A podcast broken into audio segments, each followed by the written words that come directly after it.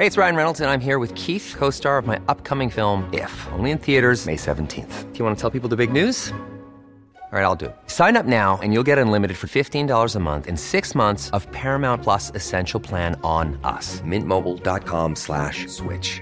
Upfront payment of $45 equivalent to $15 per month. Unlimited over 40 gigabytes per month. Face lower speeds. Videos at 480p. Active Mint customers by 531.24 get six months of Paramount Plus Essential Plan. Auto renews after six months. Offer ends May 31st, 2024. Separate Paramount Plus registration required. Terms and conditions apply if rated PG.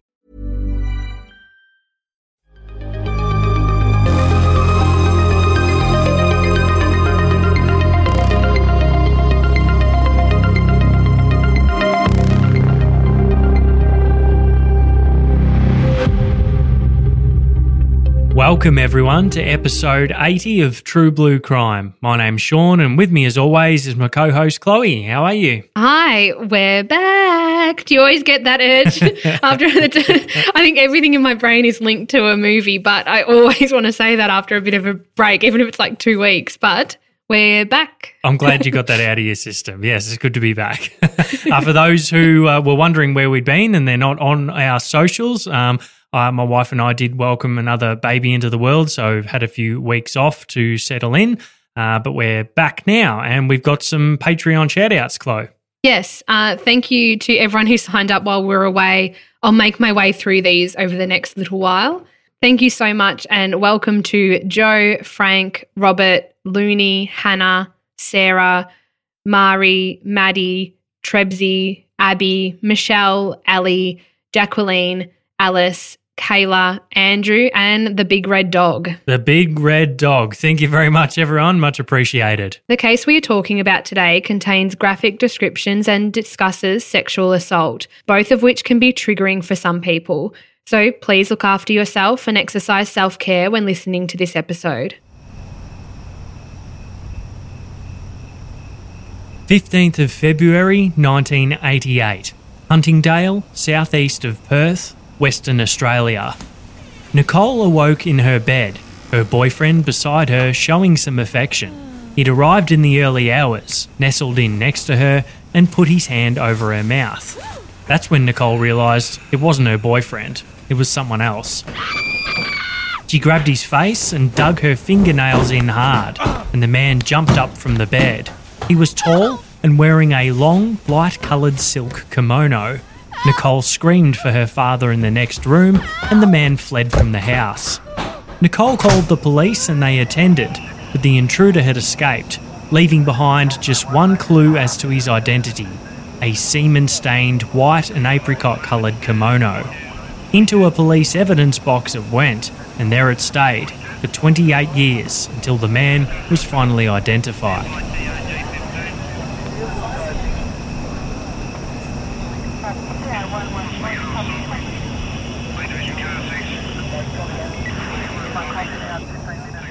In 1988, the Prowler targeted a number of homes within the suburb of Huntingdale, with nine victims in total reporting occurrences to the police. They experienced varied versions of the attack on Nicole, which isn't her real name but a pseudonym, with people reporting seeing a figure wearing women's nighties, dressing gowns, and in one instance, wearing a pair of women's underwear on his head. One local resident, Liz Kirkby, had just moved to the Huntingdale area and she'd heard of this snowdropper who'd been stealing bras and undies off locals' clotheslines, but she thought little of it. Weirdos were everywhere. Even the telecom guy who'd installed her phone line was a bit weird and made her feel uncomfortable. On Saturday, the 8th of October, 1988, Liz arrived home from work. She had a shower and was getting ready for bed around 9 pm. When she stepped out of the shower, she noticed a man in her toilet. He had on a woman's nightie and underwear over his head with his eyes exposed. Liz thought it was some kind of joke at first, but it soon became obvious it wasn't.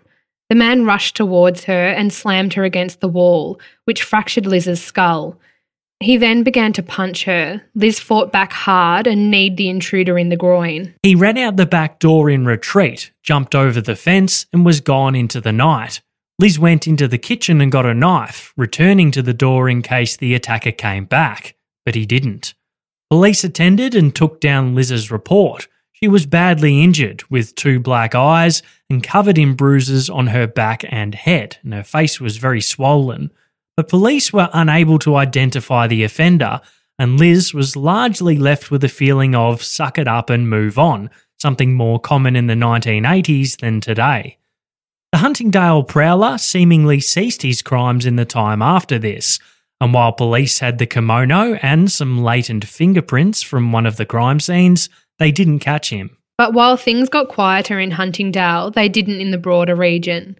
Between the late 80s and early 90s, there were more than 20 reports, potentially up to 40, made to police from young women within the Claremont and Cottesloe vicinity who had been stalked, pounced upon, or groped, with attempts to drag them into cars and sexually assault them.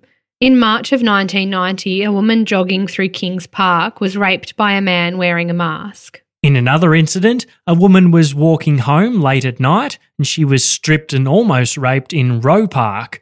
Also in Roe Park in 1987, a woman was attacked and forced to perform oral sex on the offender, but she bit down hard on her attacker's penis, which sent him running away, bleeding profusely. In 1992, two women were sexually assaulted near Swanbourne train station, which is one stop from Claremont, after they walked home from central Claremont at night. And in 1994, there were two attempts to drag women from their cars in Stirling Road, near to the train subway. Both times the women fought back and escaped. None of this was publicised. Police didn't link these reports, didn't launch an operation, didn't tell the local paper to put out a warning. And none of these occurrences were linked to those in Huntingdale from the years gone by. Young people, by and large, had no idea about these crimes. And this brings us to February 1995, to a young woman who, just the same, had no real idea about this offending over the last few years. It was a Saturday, a hot summer's evening, and Lisa had been out in Claremont, hitting up the dance floor at Club Bayview. She'd borrowed her sister's license to get in, and she'd been to two parties this evening. One was a work function, and the other a gathering at a friend's place. She danced and partied the night away, and by the end, had no money left for a cab home. So she left Club Bayview on foot around 2am to head to a friend's place.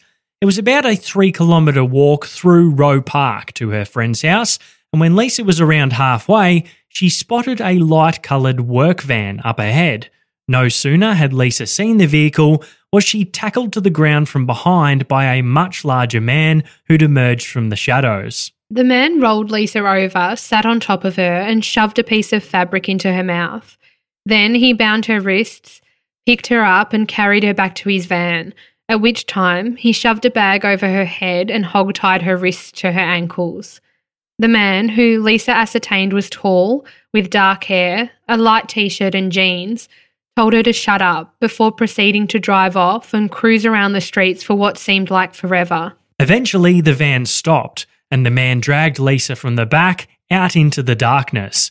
He took the bag from her head, the gag from her mouth, and began groping her breasts before pulling her shorts down and raping her twice over the following 10 to 15 minutes. He didn't say a word the whole time, when he was done, he picked Lisa up again and dumped her into the bushes nearby before fleeing into the night. Lisa waited five minutes before she moved. She was naked from the waist down, scared for her life, but she also knew she had to make a move. She ran out of the bushes and saw a bunch of gravestones and quickly realised that she was in the Karrakatta Cemetery. With her hands still bound, Lisa ran and soon found a Salvation Army aged care facility Panicked and embarrassed, she went to find some help, but no one was there at this time of night. She saw a phone and dialed some numbers with her chin. The receiver dropped and Lisa thought it was futile, but suddenly heard a nurse's voice on the line. She told her what had happened, and the nurse said to wait where she was and she'd call the police. Lisa planned to do just that, but soon after, she saw a white van outside the aged care facility, so she fled, ran across the road and hid behind a Range Rover, thinking it was her attacker back to finish the job. By this time, Lisa had managed to free her hands from her bindings and call her dad from a nearby payphone via reverse charges. She told him what happened and told him the nearest sign she could see Hollywood Hospital. Lisa ran inside after the call. Her father was on his way. She was taken care of by a nurse until police arrived, at which point she was taken in for examination and an investigation into the crime began. Police made public appeals, talked to people who had attended Club Bayview that night, talked to taxi drivers, and suspicion fell on many of Lisa's male friends and acquaintances who'd interacted with her that evening. All of them gave DNA samples, however, and none matched the sample they had taken from Lisa. A period of six weeks went by, the minimum write off period, before the case was declared an uncleared offence, no trace of the offender. This rapist wasn't on any database, so that was that. There were a few more interesting reports from this attack, however, some that maybe didn't stand out to police at the time, but in time would take on new meaning. Wayne Wookie, a security guard at the hospital, was having a smoke outside when he saw a technician's van with a telecom logo on it drive past with its headlights on high beam, coming from the direction of the phone booth where Lisa had phoned her dad. Wayne reported this, but if this was a lead, it didn't lead anywhere for the police. Meanwhile, the attacks continued over the following months. A month later, two teenagers were attacked in nearby Subiaco Street and another teenager assaulted at the railway station. A woman's home was broken into shortly after this. She was raped in bed next to her four year old child, and another woman washing dishes saw a flasher outside her kitchen window. Nine months after Lisa's attack, Katrina Jones was walking alone along Stirling Highway. It was early Sunday morning, around 2:30 a.m., and she'd just had a fight with her boyfriend and wasn't particularly in good spirits. She saw a white van up ahead and the driver U turned and came back to her. The man was good looking in his early 20s and apparently told Katrina that he was a technician working for Telstra or Telecom and he'd been driving around looking for damsels in distress, like her. He seemed nice and offered Katrina a lift, which she accepted, asking the young man to drive her around 15 kilometres to where her car was parked. He did, and when she went to get out, he grabbed her and tried to kiss her. Katrina backed right off, and so did the young man when she told him that she had a blue belt in Taekwondo. This brings us to January 1996, Claremont, a relaxed, safe suburb, ritzy, plenty of buzz and nightlife. People shopped by day and frequented clubs and pubs at night. It was a very popular area for those in their late teens, early 20s, and 30s to live it up. 18 year old Sarah Spiers was one of the many who enjoyed what Claremont had to offer and visited many of the shops and venues in the area. Sarah had grown up in the country with her sister Amanda and parents Don and Carol. Don was a shearing contractor, and they sent the girls to boarding school, Iona Presentation College in Mosman Park. Sarah was very family minded. She'd always go out of her way for her sister and parents, and she had a very warm, affectionate disposition. She was bubbly, intelligent, and had a glistening smile, blonde hair, and green eyes. Sarah and Amanda shared a flat in South Perth, and their parents often visited from the country. Sarah had attended business school after finishing high school and had gone on to get a job at BSD Consultants in Subiaco. It was Friday, the 26th of June 1996, Australia Day, and Sarah and some friends had been planning a picnic dinner at an open air concert in Kings Park. Wendy Matthews was performing, but they arrived too late and missed most of the show. Amanda joined everyone later on and drove the crew to the Ocean Beach Hotel in Cottesloe. Sarah enjoyed her evening and was picked up around midnight by Amanda, who then drove them to Claremont, where the crew planned to kick on at Club Bayview. Amanda dropped them off in Church Lane next to the club around quarter past 12, hugged and kissed her sister, and left for the evening. The plan was for Sarah to catch a taxi home. Amanda would usually pick her up. However, she had been going to uni and working part time jobs and needed some rest this evening, so that was the plan. Around 1:30 a.m., Sarah told her friend Emma Waits that she was going to call it a night. Emma tried to convince Sarah to stay on, but she was done for the night and left somewhere around 2 a.m. On her way out of the club, Sarah talked with two security guards before heading towards a phone booth down the road on the corner of Stirling Road and Stirling Highway. What she was doing was called leapfrogging, going up the road a bit and calling a cab from the phone booth away from the crowds outside the club itself. At 2:06 a.m., Sarah called Swan Taxi Service, noting that she wanted to head to Mosman Park, where her friend's place was, not South Perth where she lived with Amanda.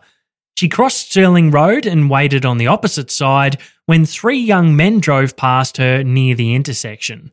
These three blokes were checking Sarah out and wondering if she was all right, considering she was alone late at night. One of the guys in the front seat, Mark Laidman, noticed she was standing outside the Body Club gym and leaning on a Telstra bollard. The light turned green and the trio continued on, noticing another car coming up behind them as they did.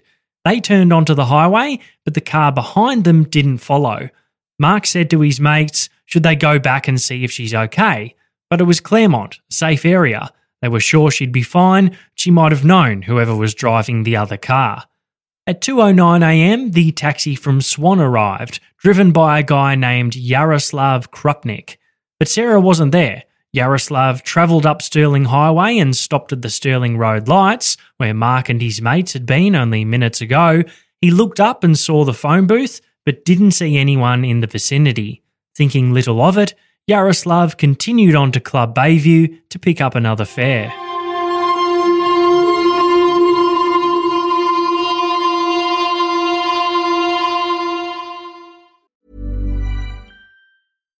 If you're looking for plump lips that last, you need to know about Juvederm lip fillers. With Juvederm Volbella XC and Juvederm Ultra XC, your lip look, whether it's subtle or bold, can last up to one full year with optimal treatment and no additional maintenance. Find a licensed specialist and see if it's right for you at juvederm.com today. That's J U V E D E R M.com. Add fullness to lips in adults over 21 with Juvederm Volbella XC or Juvederm Ultra XC. Do not use if you have severe allergies or a history of severe allergic reactions, or if you're allergic to lidocaine or the proteins used in Juvederm. Tell your doctor if you have a history of scarring or taking medicines that decrease the body's immune response or that can prolong bleeding. Common side effects include injection site redness, swelling, pain, tenderness, firmness, lumps, bumps, bruising, discoloration, or itching. As with all fillers, there's a rare risk of unintentional injection into a blood vessel, which can cause vision abnormalities, blindness, stroke, temporary scabs, or scarring. For full important safety information, visit juvederm.com.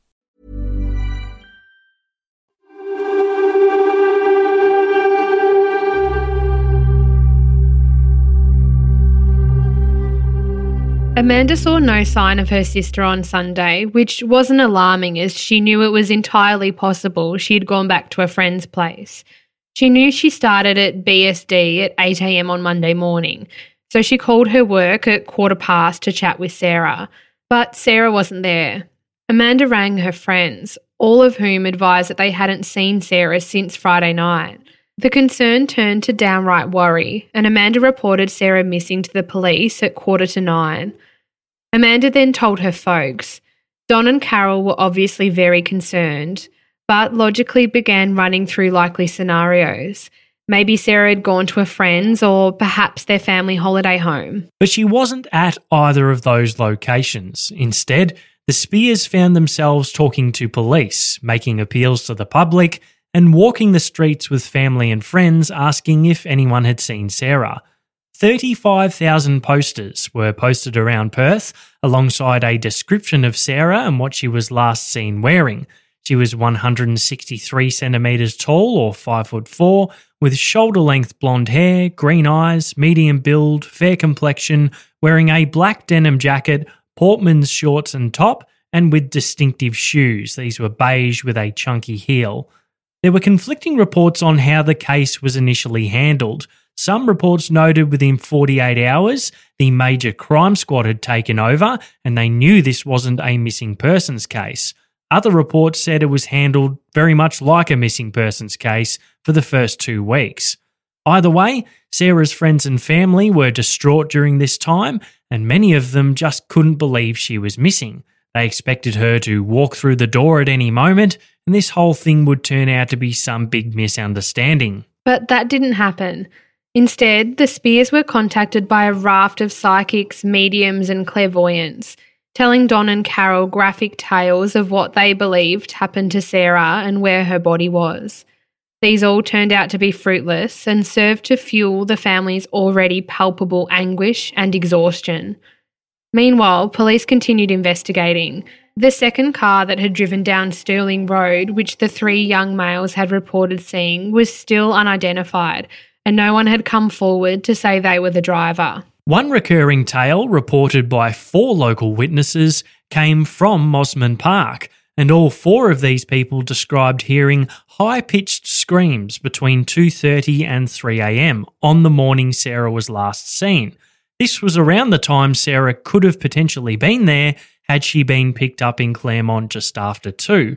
The high pitched female scream was described as terrifying and followed by complete silence thereafter, and one witness reported seeing a car in the area.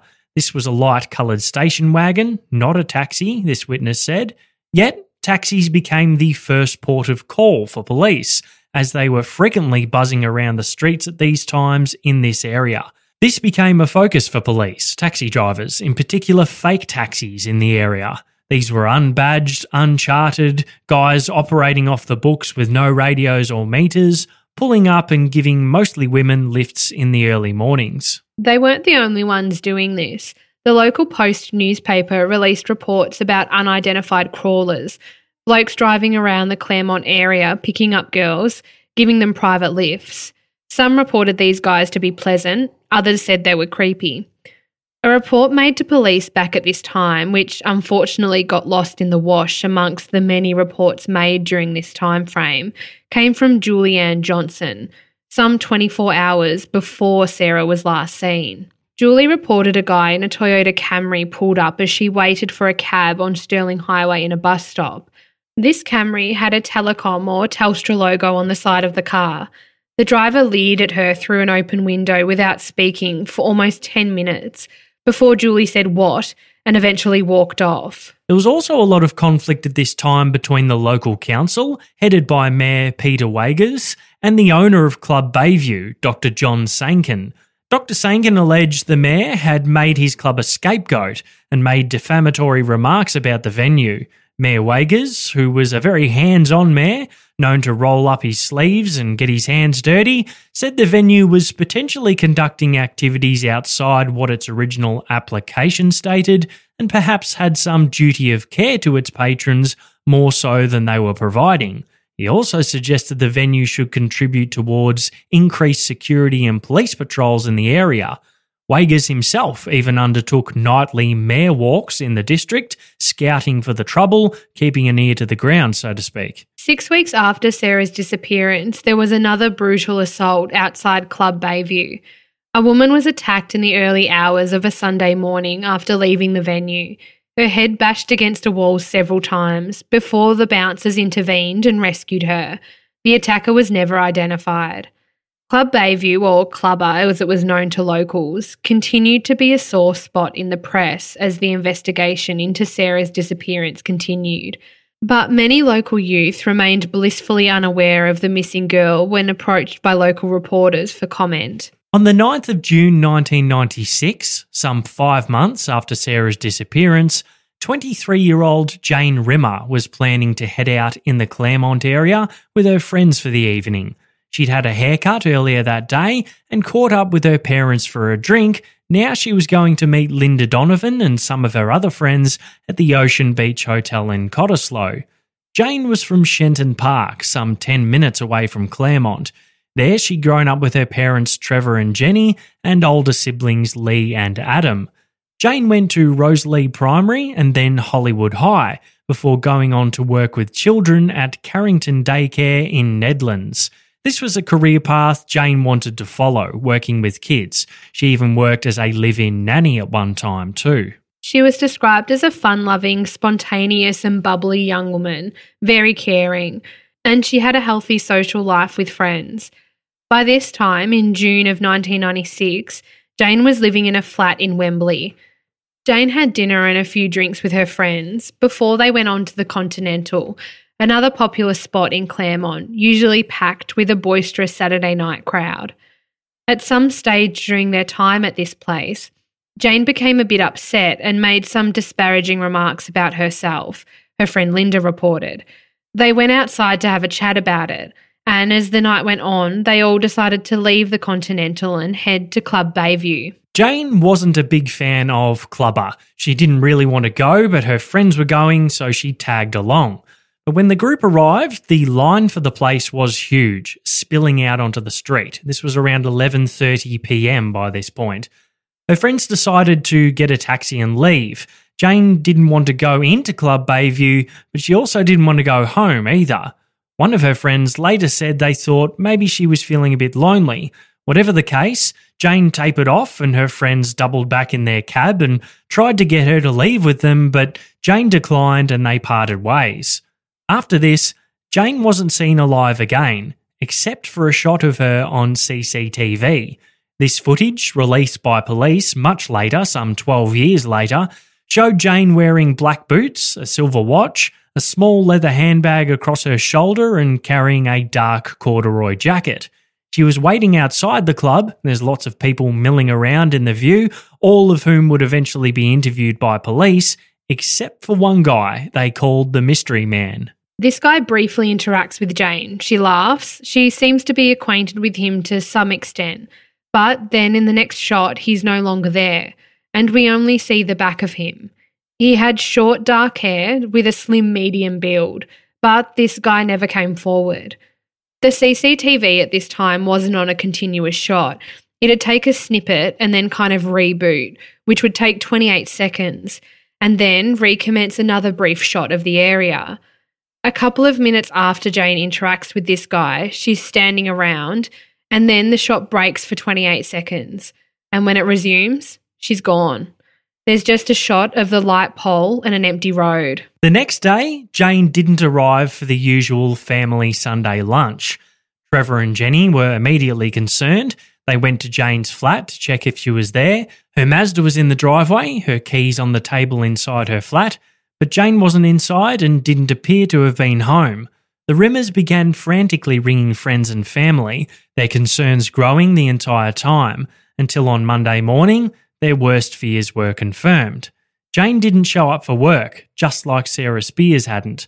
She disappeared off the street late one night in Claremont. The Rimmers reported Jane missing to the Subiaco police, who immediately connected her disappearance with that of Sarah Spiers five months earlier. While Jane's family thought she was feisty and would have fought off an attacker, these similarities were hard to ignore. Both girls were Caucasian, similar in appearance, and they'd gone missing in the same area in similar circumstances around the same time of night. Detective Paul Ferguson was put in charge of the newly formed Macro Task Force, who were given the job of searching up and down the railway line, interviewing staff in nearby establishments, and setting up mobile police caravans to encourage the public to come forward with information. The Rimmer family distributed pictures of Jane to try and jog the public's memory, Posters were plastered all over the area, and local papers were distributing them too as handouts within their tabloids. It seemed that no one had seen Jane since her friends last saw her, apart from that snippet of footage that placed her outside of Club Bayview. But while police had connected Jane and Sarah's cases, there wasn't agreement within the force if Lisa's sexual assault from Karrakatta, some nine months prior to Sarah's disappearance, was connected. There was a lot of division on that. And while it seemed that reports on this Phantom Telecom or Telstra vehicle were consistently being missed and not linked to one another, this wasn't the case. The Bureau of Criminal Intelligence was looking into potential links with what security guard Wayne Wookie had seen and the report from Julianne Johnson about a technician leering at her one evening. They sent a request to Telstra for a list of drivers, and a list of Telstra drivers they received – what they didn't get was a list of telecom drivers. The telco giant was still in the midst of transitioning to their new brand after some mergers and acquisitions with overseas bodies between 1993 and 95. So there was a bit of confusion around this, different ledgers and subsidiaries, etc.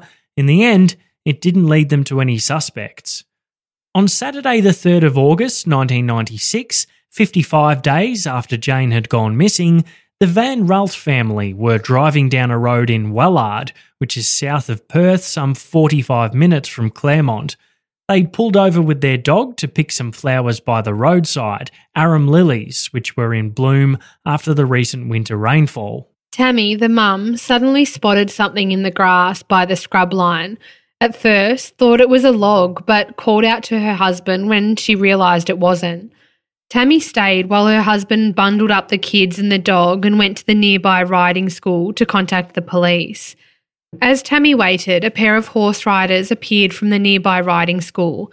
They had found a wooden handled knife on the ground further down the road. Police attended and confirmed it was the body of Jane Rimmer. She'd been covered with foliage in an attempt to conceal her body, but she hadn't been buried. Her throat had been cut, she had defensive wounds on her hands and arms, and she'd been dragged to this location. Her arm joints were actually dislocated from this. Two local families in Wellard heard screams on the night Jane disappeared, but thought it was a domestic and didn't report it. They'd both carried the guilt of not contacting police that night, as it appeared Jane had been brought to and murdered in the area. The Rimmer family were devastated, grateful for the 23 years they had with Jane, but it was a tragic time for them. The Spiers family, meanwhile, held on to the hope that Sarah was still alive someplace, perhaps being held against her will. But police had to consider this area was maybe the serial killer's graveyard. They searched swampland and bush in Wellard at length, but didn't find Sarah. Public appeals continued to be made, with police bringing in celebrities the likes of John Wood and Kate Ceberano, to try and engage the public and get them to come forward with information. Paul Ferguson was very much the face of the investigation, but police kept a tight lid on what they had and didn't have, including the details of this knife discovered by the horse riders.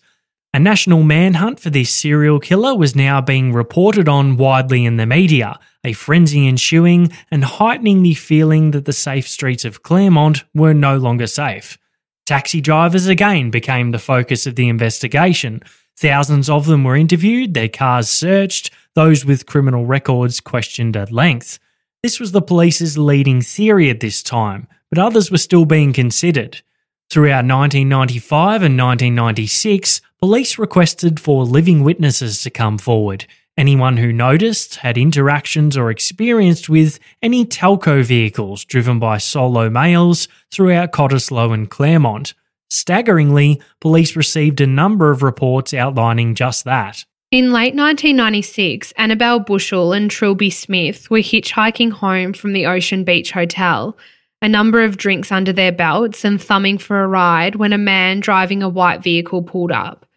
Annabelle said it was like a Camry or Commodore station wagon with a Telstra logo on the bonnet. Trilby didn't notice those details. They both got in. The driver was in his 30s with short dark hair and tanned skin. To Annabelle, something just didn't feel right. And after feeling what she described as a strong instinct to get out of the car, she jumped out and dragged Trilby with her while they were stopped at some traffic lights in Claremont. Around a similar time, Jane Overoff had been at Club Bayview. She left with two male friends, Will Robinson and Mark Nile, and they were walking home through Roe Park after failing to hail a taxi along the highway when they saw a white Holden station wagon, which Jane at first thought was a taxi. She soon realised it wasn't, but the driver, a man in his mid 20s to early 30s, offered her and her friends a lift home anyway. They accepted, and Jane and her friends were safely delivered home by the man. She described him as having short hair and was in his mid 20s to early 30s, and the car, interestingly, had a telecom logo on it. Rebecca Morse and Natalie Clements reported a similar experience.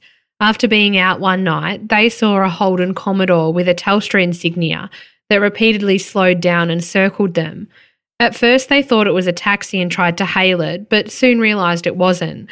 When the driver stopped and offered them a lift anyway, they declined. Alongside the earlier reports from Julianne Johnson and Katrina Jones about this phantom driver trawling the streets, there was a strong suggestion that someone working for Telstra or Telecom, or possibly masquerading as a worker for Telstra Telecom, could be involved in what was happening in Claremont. But again, no one from the recently merged telco giant was identified as a suspect at this time. Police had other theories, the prevailing one being it was likely a taxi driver.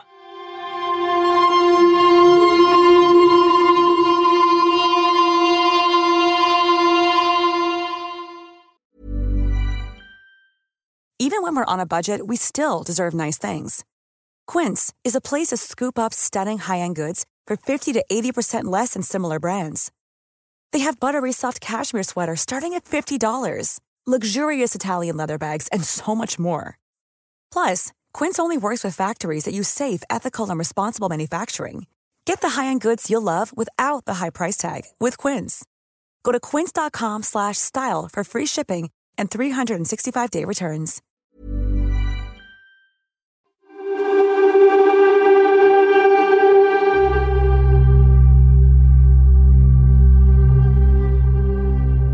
Nine months later, on Friday, the 14th of March 1997, 27 year old Ciara Glennon went to work, after which she had some knock-off drinks with her colleagues in the company boardroom.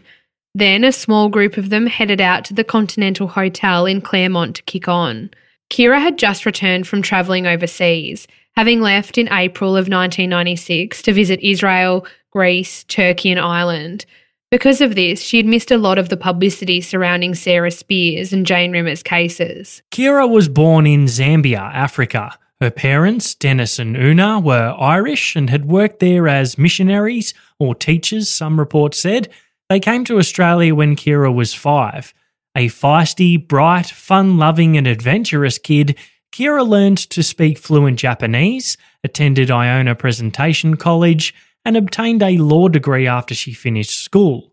She returned to her old job at Blake Dawson Waldron and began work on a long term important case, and was with some of these colleagues, Abigail Davies and Neil Ferris, who she went out with for a few drinks after work. This was around 11 pm by the time they headed out. Ciara stayed for a short while before grabbing her jacket and leaving the hotel on foot. Presumably, her intention was to get a taxi or hitch a ride home. Ciara walked down the Stirling Highway and passed a group of three young lads who were munching burgers outside the nearby Hungry Jack's. One of the three men, Brandon Gray, called out to Ciara, saying that she was crazy if she was hitchhiking. She stuck her finger up at him. A few minutes later, one of the other blokes, named Troy Bond, looked down the road and saw Kira talking to someone in a light coloured vehicle. Brandon later noted this vehicle was a Holden VN Series 1 with distinctive teardrop cutouts on the wheel trims, not usual hubcaps for this vehicle. He was a bit of a Holden fan, I gathered. The next time they looked up from their burgers, Ciara and the car had gone. The following morning, Ciara's mother Una saw that she hadn't returned home and began the usual calling of friends and work colleagues to see where she might be. Last anyone knew, Ciara had left the hotel the night before to head home. When she didn't arrive for a hair appointment, which was actually for her sister's wedding, the panic for the Glennons really set in. Dennis, Ciara's dad, was away in Rottnest Island. He returned home quick as you like, and they reported Ciara missing to Cottesloe Police Station. Police on the Macro Task Force were instantly notified and frustrated at the report of another missing woman from Claremont. They released a $250,000 reward for information leading to the perpetrator, the largest ever offered in the state at this time. The radio stations began broadcasting safety messages to the public. Dennis made a shattering appeal to the public, with tears streaming down his face. The Glennons, like the Spiers, were inundated with calls from strangers, including clairvoyants. And Dennis started a secure community fund which ultimately raised hundreds of thousands for investigative resources.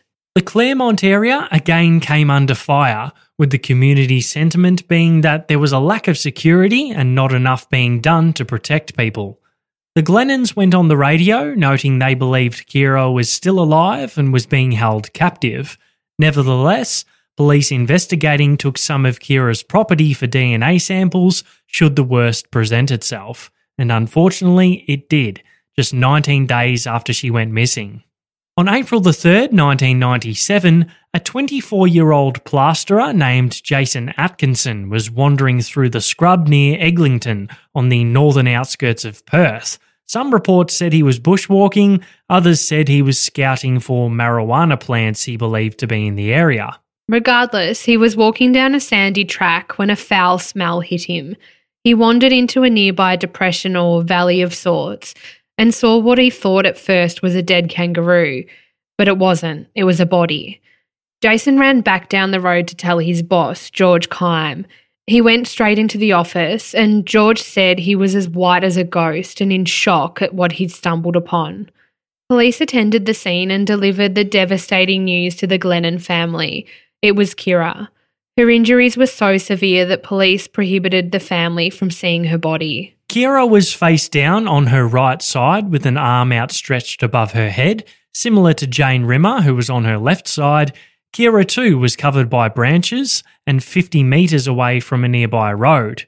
Her skirt was hitched up, her underwear and top blood-stained, and her shoes and jacket were missing. She had defensive wounds on her arms and hands, which were very deep, and her throat had also been cut. There were many similarities in Jane and Ciara's cases, both had been positioned in a similar way and had significant neck injuries inflicted with a sharp instrument. They'd been dumped in opposite directions, north and south, but similar distances from central Perth. Forensic testing on debris and Ciara's fingernails yielded no results. No foreign DNA profiles were obtained. All the samples were deemed too degraded to test but samples were stored for future re examination. There was an obvious suggestion, but not forensic evidence to confirm sexual assault. But due to the time past, it was very possible any material had simply deteriorated in the elements. Police now confirmed publicly that they were hunting for a serial killer. To this point, it had been media speculation. Many facts were withheld from the public as police hoped to use it when interviewing suspects.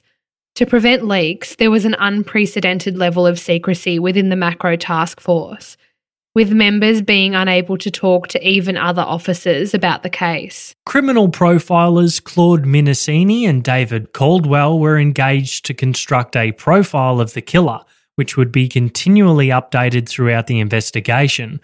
They said he was organised, planned, controlled, meticulous, enjoyed driving and looked after his vehicle, most likely washed and polished it. He worked a job, was a regular kind of guy who may have been stressed in the time before or after the disappearance slash murders. The sheer volume of information coming in from the public meant police had to look overseas for support. They brought in database technology from the UK to coordinate and prioritise the some 50,000 calls Crime Stoppers received. Again, the vehicle which stopped and the occupant, who presumably talked with Ciara, were unable to be identified despite a request for the driver to come forward. Police again pursued the Telstra lead, faxing them and requesting a list of vehicles, either identifying this Holden Commodore or Toyota Camry station wagon from the number of sightings they'd received. But the list Telstra sent didn't contain such a vehicle. No information about a potential Telstra vehicle was made public at the time, so the Living Witness project must have either been done covertly or the witnesses called for at a much later date. In fact, the potential Telstra link wasn't even reported in briefings to senior officers. Investigators on the case at the time believed that the hot leads were elsewhere. A taxi driver named Steve Ross came to the attention of police when a passenger made a complaint against him and he declined to partake in voluntary searches of his taxi and provide a saliva sample as he said it was against his civil liberties. In the end, the complaint turned out to be unsubstantiated, but at the time, with police looking closely at taxi drivers, their suspicion of Steve Ross only grew. He was reluctant to go in for questioning, noting his girlfriend was critically ill at the time, but they insisted, the police, and during that time, Ross's girlfriend actually passed away. But a passenger complaint and decline to participate in searching and testing wasn't the only thing that made Steve Ross interesting to police. After their first visit to him, Ross went to visit a man who we've already talked about, Mayor Peter Weygers. Weygers was also the president of the Council of Civil Liberties at this time, and Steve Ross told him some interesting information. Ross said that he'd picked up Sarah Spiers in his cab and took her home the night before she disappeared. She was with a really drunk girl and a bloke. Ross was suspicious on the bloke, as he had hopped in at the last minute. He thought maybe this guy had done the same thing the following night and it had ended tragically. Peter Weygers heard Steve Ross out and agreed to help him, knowing full well that police already had Ross in their sights. Weygers happened to be Steve Ross's landlord too. He was quite the investor with over 20 properties at this time, apparently. Ross was going to go to the police with this info, but Weygers said inserting himself like this would only further increase their suspicion of him. Ross still went to the police anyhow, and Weygers assisted by organising the interview at his lawyer's office. Soon after this, Peter Weygers received a rather bizarre questionnaire in the mail. It was from the police, and apparently was sent to a number of people, perhaps not as prominent as the mayor. It had a number of interesting and direct questions on it. Did you abduct or murder Sarah Spiers? Did you take part in the abduction or murder of Jane Rimmer? Should we believe your answers? Being a few examples. These were developed by US based criminologist and former Israeli police officer and had some intention of gathering truths, lies, or some kind of insights through answers to these seemingly blunt questions. But Mayor Weygers, who was a child psychologist, refused to answer them, which shone a bit of a spotlight on him. He couldn't understand why he was getting this survey when there were hundreds of thousands of others who didn't. The mayor's refusal was leaked to the media and splashed across all the tabloids, which made things worse for him. Steve Ross, despite his earlier reluctance, now appeared to be trying to help investigators by suggesting they look through records to see where he'd been working and dropping passengers off, etc. But that didn't help him because now police began to ask the question and formulate the theory was Steve Ross picking up these girls and delivering them to Mayor Peter Weygers? The mayor was plucked from the street, taken in for questioning, and then delivered home to a swarm of media. Police searched his house and dug up a spot behind his garage after receiving a tip that Sarah Spiers' body was buried there. It wasn't. A chicken bone was, but that was it. Mayor Weygers even had a severed cat's head put in his letterbox by someone at some stage. There was a lot of heat on him alongside the back and forths regarding safety from the families who lost their daughters and John Sankin, who owned Club Bayview. Peter Weygers ultimately lost his next election. He wasn't allowed to work in child psychology anymore and was effectively demoted to a role doing policy review and the like. We're not even sure that Steve Ross actually picked up Sarah Spiers the night before or not, but whatever the case, he and Mayor Weygers were eventually forced to give DNA despite them calling it a breach of their civil liberties, and both men were cleared as suspects. But mud sticks and the damage to their reputations, the former mayor in particular, was significant. Lance Williams was a quiet, lonely 40 year old man who worked for the Department of Main Roads. He'd attempted to take his own life a few times in 1996. He'd also formed a habit of offering lifts to females in the broader Claremont area, and he came under police scrutiny after offering a ride to an undercover female officer one evening in 1997. Williams liked to cruise around at night. He lived with his parents, and apparently he told these women words to the effect of they'd never get a bus at this time of night and then offered them lifts. He dropped the undercover officer off down the road, four or five kilometres away, without incident. Still, police formed the theory that this was the bloke picking up girls late at night. They began to closely surveil Lance Williams, watching him cruise around and circle the area up to 30 times on some occasions. For more than two years, Williams was watched. His home was bugged and searched. He was interviewed six times, administered a lie detector test, and gave DNA samples. Williams denied he had anything to do with the Claremont killings and said he was just being a good Samaritan by offering women lifts at dangerous times. One of the lead investigators was said to have become quite transfixed on Lance Williams being the guy who committed these crimes. But other than him being maybe a tad creepy, lonely, and offering these rides, there was nothing connecting him to the crimes. no physical or even circumstantial evidence. His car, for example, wasn't a Camry or Commodore like had been cited, but a Mazda hatch of some kind. The media reported Lance Williams as a prime suspect. Police believed him to be so, and it took a huge toll on him and his parents, who he lived with. At one point, his workplace was even bugged, and the surveillance device actually fell out of the ceiling and hung there dangling above his head. Lance Williams, who has since passed away, was eventually dismissed as a suspect, but some time down the track after the task force was reviewed and the lead investigator was accused of having tunnel vision. According to the West newspaper, there was also another couple of suspects noted as we headed into the 2000s. Englishman Mark Dixie was named as a suspect in 2006 but would later be ruled out. Dixie had worked as a chef in Perth between 1993 and 1998 he was eventually deported to England after being arrested for a sex offence.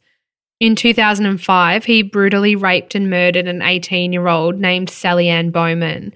He was sentenced to life imprisonment with a recommended minimum of 34 years. Fellow Englishman Paul Clare, who lived in Perth for 20 years, was also jailed in Britain in 2006 after raping a 16 year old girl. He was later cleared of any involvement in Claremont but remains a suspect for a string of sex attacks in Kings Park between 1998 and 1999. Years went on, and police were unable to charge anyone, despite publicly linking a number of people. Police were subjected to constant criticism. The Macro Task Force was reviewed 10 times, and each time found to be professionally conducted, using the resources they had available and doing everything they should have. But when overseas experts were called in and the 11th review was conducted, DNA testing had advanced significantly, and it was this which gave police their long awaited break in the biggest, longest, and most expensive investigation ever seen in the state of Western Australia.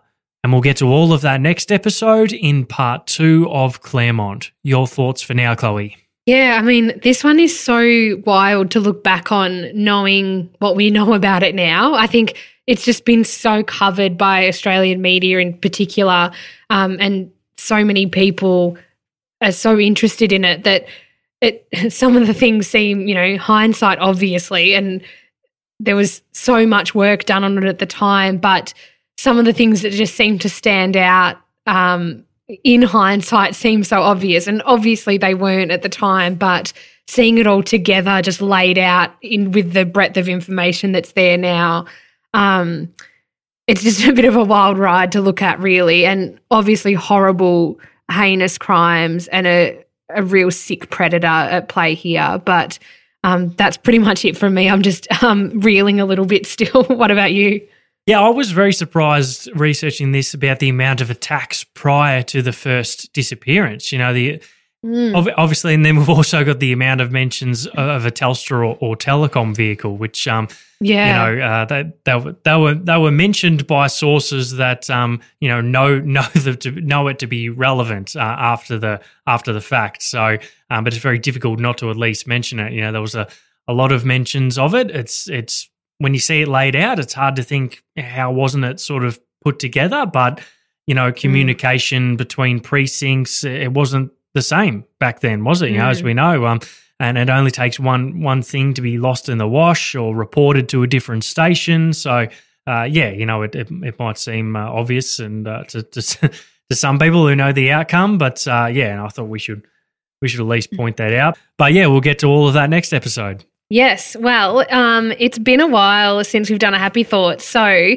your Costanza um, brain should be able to come up with a pretty good one this week. Uh, so you can go first. What's your happy thought? Oh, I have many. Obviously, uh, you know, our new little addition to the family was great, and yeah. uh, and and thank you to uh, everyone for your patience and uh, and giving us some time. Uh, but I did write one down here that was that was interesting because this is both both my wife and I um, stum- stumbled upon this. I'm not. I always like to try limited edition releases of things. You know, yep. whatever it is, like different flavors of chips, coffee, whatever you, yep. whatever your your thing is. Um, and but but often they're crap, and that's why they're limited edition. they normally taste pretty pretty average. We stumbled across these uh, limited edition uh, packet of Smith's chips. Got these from Aldi, and they were cheese and pickles. I know it sounds a Ah. bit a bit bizarre, but it they were really good. They almost had that taste of like sort of a bit of a burger, like a Macca's burger sort of taste. Yeah, okay. And they were really like you had one or two, and you're like, these are not bad. And then all of a sudden, the bag was just empty. and uh, yeah, so they were very addictive. Um, I haven't seen them again since. Um, but Oh. please, if, if anyone has experienced the delightfulness of these chips or any other recommendations on limited edition flavors, uh, please let us know. They weren't in my Aldi. I haven't seen that flavor, but I would be up for it. When I didn't know my stomach couldn't handle lactose, I would eat, you know, slice a pickle open and put some tasty cheese on it. That's a good snack. Yeah, so I can good, yeah. imagine that the chip would be pretty good. Yeah, it was. It was. Yeah. Um, Have you got a food happy thought too, or something else? Oh, of course, I've got a food happy thought. Um, mine is simply that um, getting Indian for dinner tonight, and it's always a good time, and I'm pretty excited about it. It's almost dinner time, and um, a highlight of the place that we're going to as well, which is often the kind of Indian places you have around, is on the sign for some reason it says that they're icy and spicy. um, and I, I can't stop thinking about what they mean by icy, but I'm going to find out. okay, is it is that like slang for like cool or something? Like is that what they're sort of? oh, maybe. But then spicy is obviously related to the food. It's an odd thing, and it's Yeah. printed on a giant sign on the front of the building. Oh, okay, So they've really committed to the slogan. I mean, it rhymes, I guess, but who yeah, knows? it, it may be Yeah. irrelevant. Oh well, look, just judge them on the food then. Don't worry about the slogan and just see how It's run me over though. It, it got me going there. Like that's part of the reason why I want to go because I think it's pretty funny. I'll enjoy. Sounds good. Thanks. And if you want to get in touch with us, you can email us at truebluecrime at gmail.com. You can join our Facebook group, which is called True Blue Crime Podcast. And you can find us on Instagram by searching our name. If you'd like to support the show, you can head over to our Patreon page. The link's in the show notes. Over there, you can support the current free content we make on the main feed, get ad free and early release regular episodes, and a swag of bonus content. We'll have another Urban Legends episode coming up very soon. The next episode, part two of Claremont, will be out in two weeks. Episodes will be fortnightly from now on, with the exception of Patreon, which we'll still do every fourth week as per usual. Thanks again for listening, folks, and we'll catch you all again soon. See you soon. Bye.